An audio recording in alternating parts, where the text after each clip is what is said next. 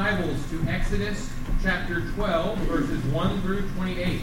Exodus chapter 12, if you're not used to looking at a Bible, it is page 61 in the Pew Bibles provided. The black Bible's there in front of you. Page 61, the chapters are labeled, and the numbers scattered underneath the chapter are the verse numbers. Exodus chapter 12, verses 1 through 28. Today we are looking at the Passover. At the Passover. Passover is the tenth plague. Um, we've been going through in our Sunday mornings the life of Moses, going through him bringing the children of Israel out of Egypt. Now, last week we did nine plagues in a row, and that was an action-packed, plague-packed everything. And I'm, I'm going to try not to spoil it for you uh, because this is the last time I'm going to get to make this joke, and I'm going to take full advantage of it. Um, this is the story of Moses is one where I don't have to worry about spoiling the ending because I know that almost all of you have seen the movie, and some of you have even read the book. So it is the story of God taking the children of Israel and bringing them out of Egypt, of God using Moses to lead the people out. Now, at this point, the Israelites have been in slavery in Egypt for about 400 years. And, and during this period, the Egyptians had become increasingly threatened by the Israelites. There's so many of them. They're here in the land. If there was ever a war, they could side with our enemies. And so they decide to crush the Israelites. They think that by doing so, they will prevent them from becoming their enemies. They think if we can keep them down just enough that they can be good slaves and never a threat, then we will remain in control. Now, this is not God's plan. God's plan is to take his people and lead them out, to allow them to go to the land that he had promised to Abraham, to Isaac, and to Jacob. And so he raises up Moses as a deliverer. Moses, who had been raised in the house of Pharaoh after the failed attempt to kill all of the Hebrew boys, goes out. And as he goes out, he stands before Pharaoh. And after he's spoken to the burning bush, he stands before Pharaoh and he says, Let my people go. And Pharaoh says, Who is the Lord that I should obey him? I do not know the Lord, and I will not let Israel go. Now, the first nine plagues, very clearly in particular, God says, I'm going to do this so that they will know that I am the Lord.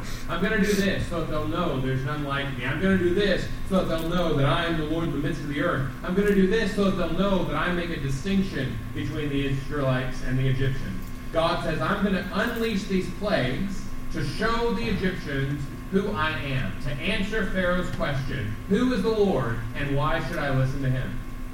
But we see, as we study through it, that over and over again, Pharaoh hardens his heart. Pharaoh feels the conviction of God. He knows what he needs to do.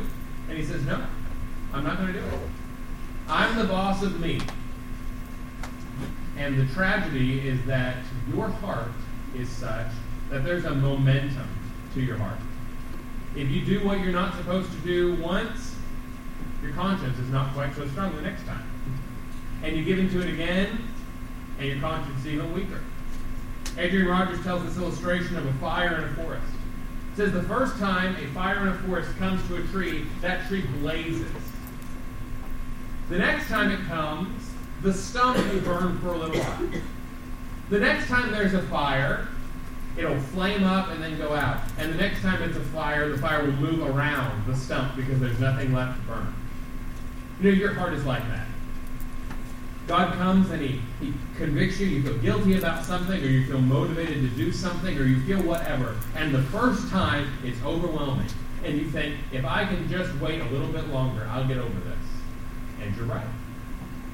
And you wait a little bit longer and you kind of push down what you know you're supposed to be doing, and then something happens and God lays it on your heart again. But this time it's not quite so strong. And like getting a callus on your hand, what used to hurt now you can't feel at all. Pharaoh's done that. And God lays his plagues on Pharaoh and lays his plagues on Pharaoh, and he refuses and refuses and refuses to let the children of Israel go.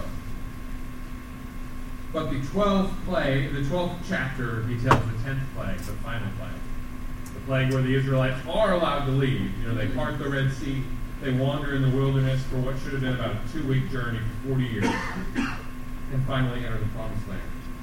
As they come through, this tenth plague is, of course, the worst plague of all. They've seen their livestock killed. They've seen the water turn to blood. They've seen frogs and lice and boils. But now the tenth plague is the plague that is overwhelming. It is the plague of Passover. Why are we talking about the Passover today? Just because it's what comes next? Well, yes, it is what comes next. But what happened on the Passover? There were different Hebrew holidays. The Day of Atonement was the day that they made a sacrifice for the sins of the people. Purim was the time that they remembered the events of Esther. Uh, they had there's a number of holidays. Jesus was not killed on the Day of Atonement, where they made sacrifice for the sins of the people. Jesus was not killed on Purim. Jesus was not killed on the Festival of Tabernacles. Jesus was not killed on any of these other things. Jesus was killed on the Passover. Why is that? Well, as we're going to see, it's because God said, When I see the blood, I will pass over you. That's the title of our message this morning. I will pass over you. Exodus chapter 12, verse 1. And the Lord spake unto Moses and Aaron in the land of Egypt, saying, This month shall be unto you the beginning of months. It shall be the first month of the year to you. Now let me kind of set the stage with this a little bit. The first month of our year is January. Okay? Everybody's familiar with that. So far, so good. What would it take for the president and Congress to come on TV and say, We are changing the first month of the year? That something so important has happened that we're going to change the year forever. That we need to realize that this is a real beginning. I cannot imagine anything that would make that happen. But for the tenth plague, for the Passover, God tells Moses and Aaron, He says, This is a new beginning. It's such a big new beginning. We are going to rewrite the calendar. We're going to throw out the old calendar and start over. This is your new first month. He says, Speaking unto the congregation of Israel, in the tenth day of the month they shall take to them every man a lamb, according to the house of their fathers, a lamb for house. And if the household be too little for the lamb, let him and his neighbor next unto his house take it according to the number of the souls. Each man according to his eating shall make your count for the lamb. So on the tenth day of Nisan, the tenth day of Abib, the first month of the Hebrew calendar, every household was responsible for getting a lamb. If you were too poor to get a lamb, well then you could uh, buddy up with your neighbor, and you could get a lamb and come and stay in the same house for this festival. But whatever it was, you had to have a spotless lamb that you set apart on the 10th day of the month. The reason you had to set it apart on the 10th day of the month is that on the 14th day of the month, as we're going to see, every house had to slaughter their lamb. Now, do you know what happened on the 10th day of Abib, the day Jesus died, the year that Jesus died? He just went and he had dinner in the house of a woman who came and broke an expensive bottle of perfume worth about a year's wages and poured it on him. And Judas said, Why are you wasting that expensive perfume? You could have sold that and given it to the poor. And of course, the Bible says that Judas had no interest in giving it to the poor. Judas was the treasurer and wanted to uh, skim some off the top of it. So why would you do that? And Jesus said, She is preparing my body for burial. You know what happened on the 10th day of Abib? Jesus was set apart to be crucified. Then Judas left, went to the night, went to the chief priests, and said, What will you give me to betray him? And for 30 pieces of silver, the price of a slave, Jesus was set apart once again. Set apart like a lamb for what the lamb would have. Each household needs the lamb. Let's go just a little bit further. Uh, your lamb shall be without blemish, a male of the first year. You shall take it out from the sheep or from the goats. It has to be healthy. It has to be spotless. It has to be perfect. And you shall keep it until the fourteenth day of the same month. And the whole assembly of the congregation of Israel shall kill it in the evening. And they shall take of the blood and strike it on the two posts and on the upper doorposts of the houses wherein they shall eat. And they shall eat the flesh in that night, roast with fire and unleavened bread, and with bitter herbs they shall eat it. Eat not of it raw, nor sodden it all with water, but roast with fire, his head with his legs, and with the purtenance thereof.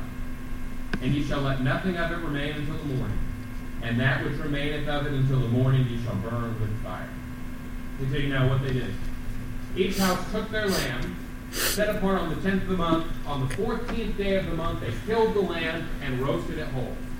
Said, don't boil it, don't do anything else. Roast it whole. He says, and take the blood from the slaughtering of the lamb, and I want you to put the blood on the two sides and on the top of the doorpost.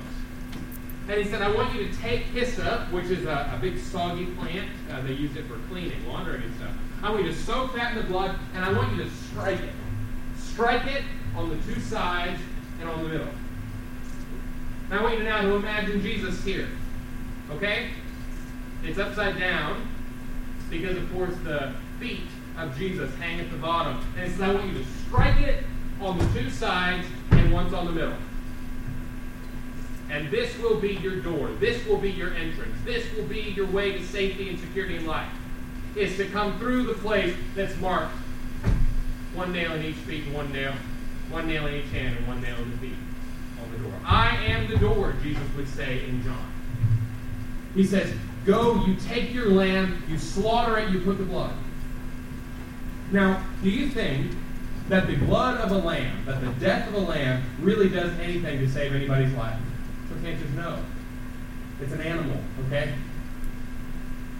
I mentioned this in the sunrise service, but I'll say it again. If it was necessary for me to kill personally every lamb on the planet and crush every honeybee to save my baby girl, you better not get between me and the lambs, right?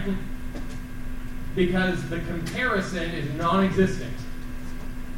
So, what is the blood of the lamb? Well, I don't know about you all, but I've got a checkbook. Said, what do you have a checkbook for? Well, I pay the water bill and I tithe the church. The only thing you use a checkbook. I've got a checkbook, and it's got checks in it. Wonder, wonder. Those checks are not money, right? It's, it's not money, it's a check. If you take one of my checks, it's not going to do you very much good. But a check is a pointer. A check is me giving you a note and saying there will be money. Will you take this? And if you're the water company or the church, you will. The blood of the lamb was not something, the blood of the Passover lamb was not something that had the power to set the Israelites free from slavery. But it was a check. It was them saying, there will be a sacrifice that will be good enough to buy us freedom from slavery. It's a pointer. It's something that says, this is not that, but something is coming. So we need to understand that if Jesus had not come and died, then the Passover would not have accomplished anything. But because it was certain that Jesus would come and that Jesus would die, the blood of the Lamb was treated as a check, as a promise of the blood of Jesus coming. So they take it, they kill it, and they roast it completely. You know why they roast it completely? This is, this is terrible. When you think of fire with the Bible, everybody thinks the same thing, right? You think of hell. When Jesus was on the cross, what did he say? He said, Eli, Eli, lama sabachthani. My God, my God, why have you forsaken me? When Jesus was on the cross, he took all the punishment for all the sins of all the people in all the world. He was roasted with fire. Completely. Because the Passover has got a lot of symbolism. A lot to it. Jesus, the spotless, perfect lamb, young, without sin, without fault, the one who could come and be acceptable sacrifice, the one who was set apart, the one whose blood was struck once in the middle and once on either side.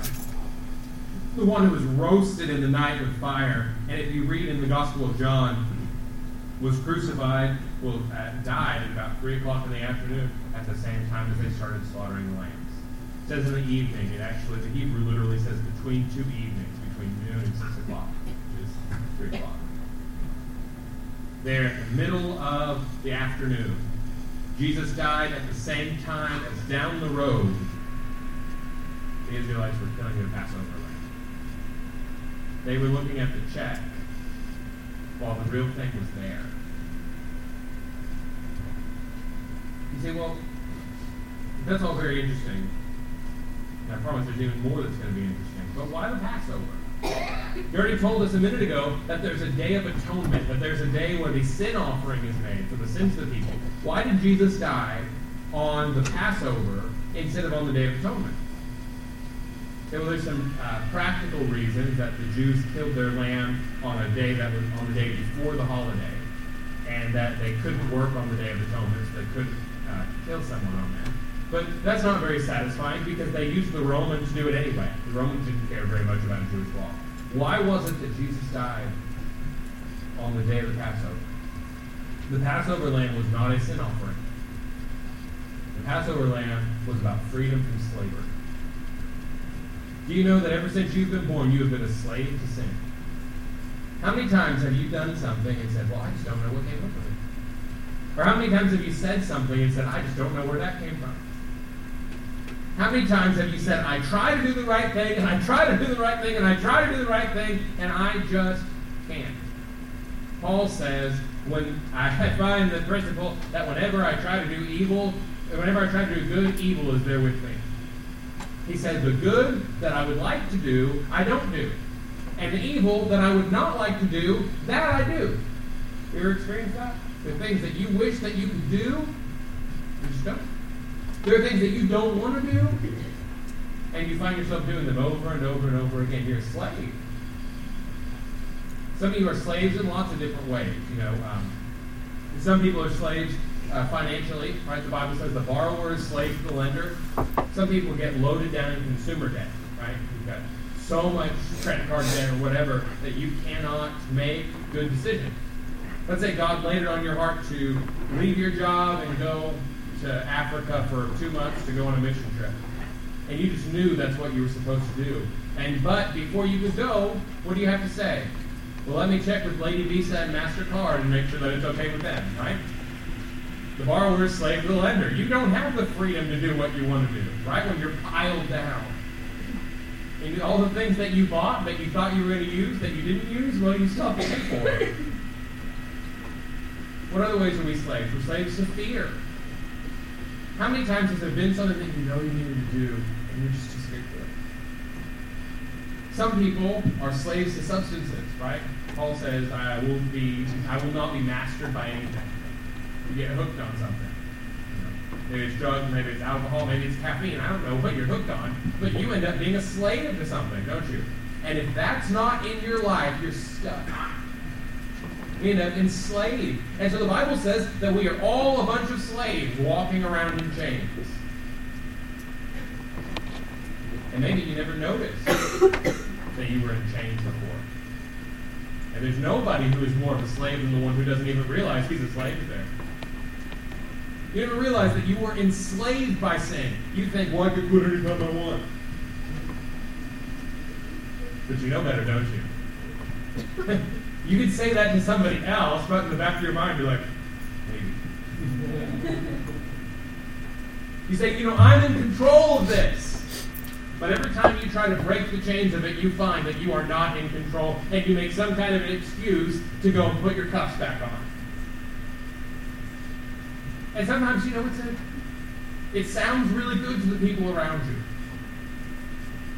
But in your heart, you know that what it is is that you are a pig returning to the dirt, that you are a slave returning to your chains. My dog thinks that he wants to be free. If I open the house, the door of the house, he will make a run for it. He'll run, and run, and run. And if I chase him, oh boy, we will go. We will cover some ground. I don't know. I, I've gone, I've run at full speed as far as the park down here, trying to keep up with that dog.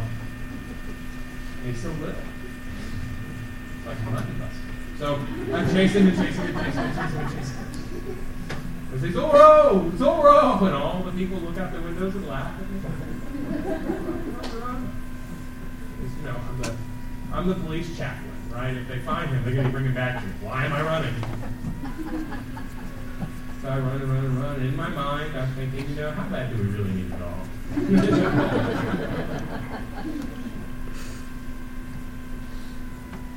but the funniest thing, Zorro, you don't have to chase him. He starts to run out. First, starts to run to the street.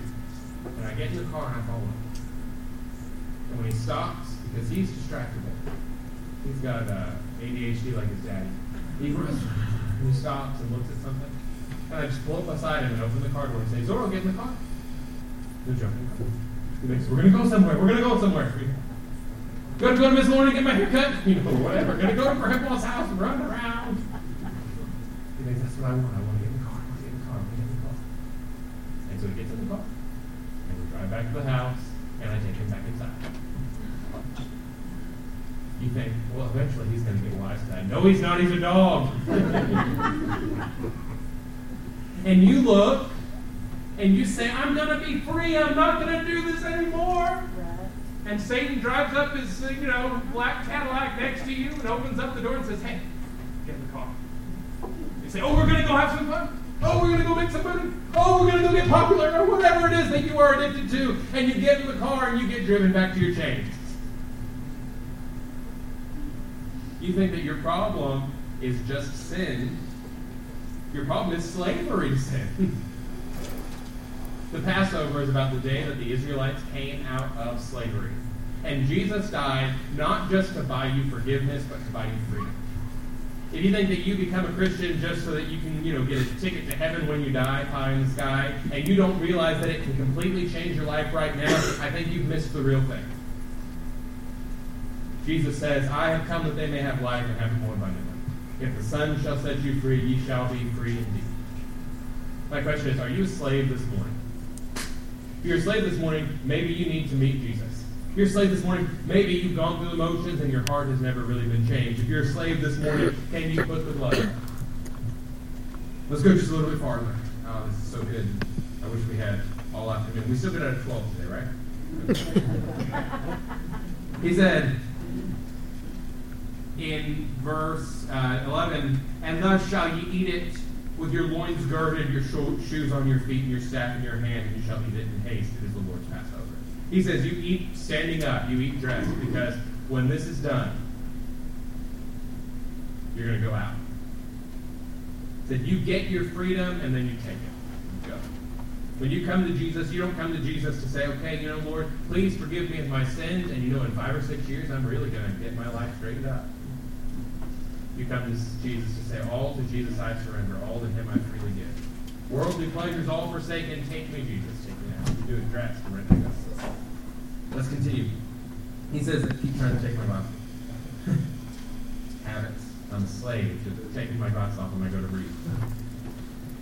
Says, and the blood, uh, I'm sorry, verse 12, for I will pass through, why is it the Lord's Passover? For I will pass through the land of Egypt this night, and will smite all the firstborn in the land of Egypt, both man and beast, and against all the gods of Egypt I will execute judgment. I am the Lord. I told you all the plagues were God telling them who he was. And he says, Tonight I'm going to go through and I'm going to show you who the King of Kings is. I'm going to destroy all the gods of Egypt. I fought against the Nile River that they worshipped and turned it to blood. They worshipped frogs, and I gave them a plague of frogs until they begged for them to go away. But the ones that they really worship are themselves. He says, I'm going to go through tonight and I'm going to crush that.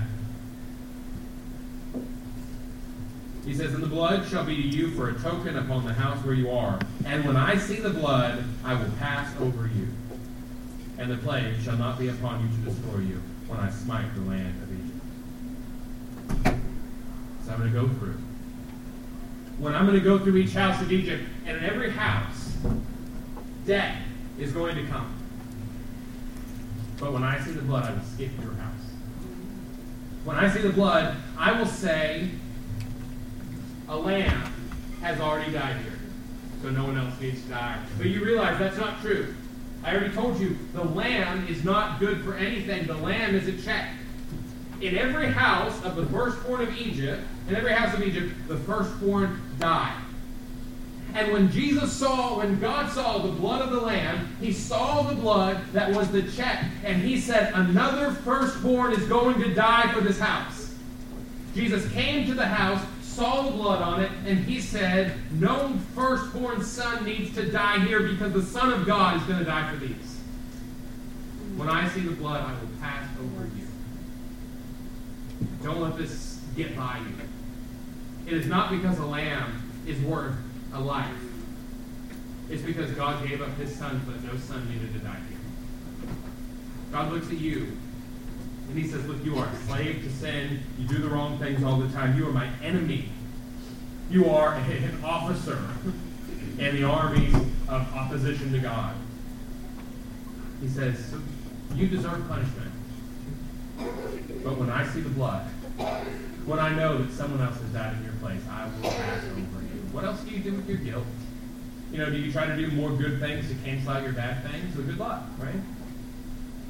You all heard me say it before, but if I'm driving down the road and uh, I get a fit of road rage and shoot somebody and kill him, and the police take me in, and I stand before the judge, and the judge says, "Well, are you? Did you kill them?" And I said, "Yes, judge, but wait, there's some mitigating circumstances." Said, What do you mean mitigating circumstances? You killed someone. And I said, "But judge, I was driving on I-45. You didn't see all the people that I didn't kill, right?" You say, "I did more good than bad." Well, how is that going to go over with the judge right then? The judge, I'm a pretty good person. I, uh, you know, I, I shot him with a 22 in the chest, but I had a 45 I could have used. Like I could have done this a lot worse. Said, no, he's dead. You did it, right? I, I also I love the example of a glass of water. You got a glass of water, and I put some strychnine in it, some cyanide or something, just a little bit, and I hand it to you. Say, boy, I'm thirsty. There you go, right? Say, there's poison in it. And I say, well, wait a minute, don't worry. I have got some of the best coffee you've ever tasted. Let me take this cyanide water and let me brew you a little bit of coffee with it. And now there's way more coffee than there is poison. There's more good in this cup than bad. Who's thirsty? That's not how it works at all, is it? What do you have to do? What do I have to do to make you drink out of that cup? I'm going to take it, dump it out, and wash it out. And then wash that again, and then wash that again before you're going to touch it. When you stand before God, if you think you're going to tell God, well, you know, I'm mostly a pretty good person, and you really realize there's no, you really don't think that you've got guilt, my question is, do you, you see you know, you know you've done wrong. You know you've done things, not just things that you didn't want to do. You know you've done things on purpose that you knew were wrong, that you'd be upset if somebody else did them. And when you die, what do you do with that? Even now, what do you do with that? How do you go to sleep at night? Say, well, I just kind of block it out. Something. Well, that's love. It's not going to get you very far. Can you imagine if somebody said, you know, well, I've got leukemia. So how do you do that? Well, I try not to think about it. That's not very helpful. Is there some kind of treatment? Yeah, there is, but you know, it, it hurts. You're dying, right? No matter how much it hurts, that's what you need. So what do you do with your sin? What do you do with your guilt? What do you do with your shame? Why do you fiddle around with it while it's killing you? You're a slave. You need to be set free. He says, this is incredible. He says, when I see the blood, I will pass over you. We're going to jump way down because we're uh, out of time. Go down to verse 21. Then Moses called for all the elders of Israel and said unto them, Draw out and take you a lamb according to your families and kill the Passover. You should take a bunch of hyssop and dip it in the blood that is in the basin and strike the lintel and the two side posts with the blood that is in the basin, and none of you shall go out of the door of the house until the morning. He tells them, he gathers them together and tells them what God ordered from him. He says, For the Lord will pass through to smite the Egyptians, and when he seeth the blood upon the lintel and on the doorpost, the Lord will pass over the door, and will not suffer the destroyer to come in unto your houses to smite you. Now wait a minute. This is not what we read. It's still the phrase Passover, but Passover is now used in two completely different ways. Before, God said, I'm going to come through and I am going to skip your house when I pour out judgment. I'm going to pass over you like that. But now Moses says God will pass over to keep the destroyer out. God will pass over like a cloud passes over the sun. Here is your house, and here God stands to keep the destroyer out. See what I'm saying? Stick with me here. God the Father says, I'm going to come, and I'm going to come and rain destruction down on the Egyptians. And I will skip the houses where I see the blood. God the Son says, Where I see the blood, I will leap and stand in front of that door. I will be between you and the wrath of God. There's a beautiful symbol of this in the way that the Egyptian, and the Day of Atonement, actually. In the Day of Atonement, they had the Ten Commandments in a box, the Ark of the Covenant. And on the Day of Atonement, they would come and they would sprinkle blood on top of the box. And the metaphor, obviously it's not literally true, the metaphor is that God looks down from heaven and instead of seeing the Ten Commandments that we've all broken, instead he sees the blood. When God comes bringing destruction through Egypt, he says, I will pass over you because the Son passes over you. He covers you like a hen covers her brood. Now, this is amazing. The wrath of God comes down. The death of Jesus marks the door, but because Jesus rose again, he lives to stand between you and judgment. He lives to stand between you and wrath. There's so much more that I wanted to say. As we get ready to close, here's here it's very straight, very simple. God comes down. Verse 29 says, And it came to pass that at midnight the Lord took the firstborn of the captive that was in the dungeon, and all the firstborn of the cattle. And Pharaoh rose up in the night, he and all his servants, and all the Egyptians, and there was a great cry in Egypt, for there was not a house where there was not one dead. Comes through, and every Egyptian house that's not marked by blood, the firstborn in that house dies. Whether it's Pharaoh, Pharaoh's son dies, or whether it's a prisoner. Now, you know what else that tells me? That whether it was Moses, the king of Israel, or whether it was somebody in jail. No matter what they've done, if the blood was on their door, they live. God doesn't care how much money you have or who you are, or what you've done. The question is, do you have the blood between yourself a great story that I'm going to close with by uh, Donald Carson. He it talks about two Israelites on the night before the Passover. And one of them comes to the other and says, I am just so scared. I'm so, so worried I mean, when death comes, what's going to happen? And the other one says, Well, did you put the blood on your door? Because yeah, yeah, I put the blood on my door. Just you know, and I, I know God's going to take care but I'm just I'm just so nervous. And the other one says, Bring it on. I know God's going to take care of it. That night, they both go back to their houses and go to bed. Which one of those two men do you suppose lost his son that night? Neither one. Because it's not about the emotion that you have. It's not about who you are or the passion that you have. It's about a very simple question. Have you put the blood between you and the destroyer? You say, well, you know, I just don't feel all that. I don't, I don't really care how you feel. That doesn't sound very nice. But I don't. I don't care how you feel. Here's my question. You said, well, you know, I remember when I was little, or I don't care about that either. Here's what I care. Right now, if I could look at the door of your heart, would I see it marked by the blood of the cross? Do I? Do you know that if destruction came, that Jesus would leap between you and that destruction, stand in the middle, and say, "This one's mine. I already paid the price for that." Do you know? If you don't, now's the time to find out. The first step is the last step come to God and say, Lord, I know that I'm a sinner. I know that I've been a rebel. I know that I've been a slave. But I know that your son died to set me free. Will you make me free, Jesus? And if you believe that, if you confess with your mouth the Lord Jesus and believe in your heart that God raised him from the dead, you will be saved. Now, why would you go here? today? why would you leave here today? Kind of wondering. Why would you leave here today saying, "Well, you know, I hope I, I hope that if something happened why would you leave here today without knowing that God has said, When I see the blood, I will pass over? You know you're a slave, you know you're an enemy of God. So as our musicians come forward, as we all stand together, so we have a an invitation. Why won't you make the choice right now to come?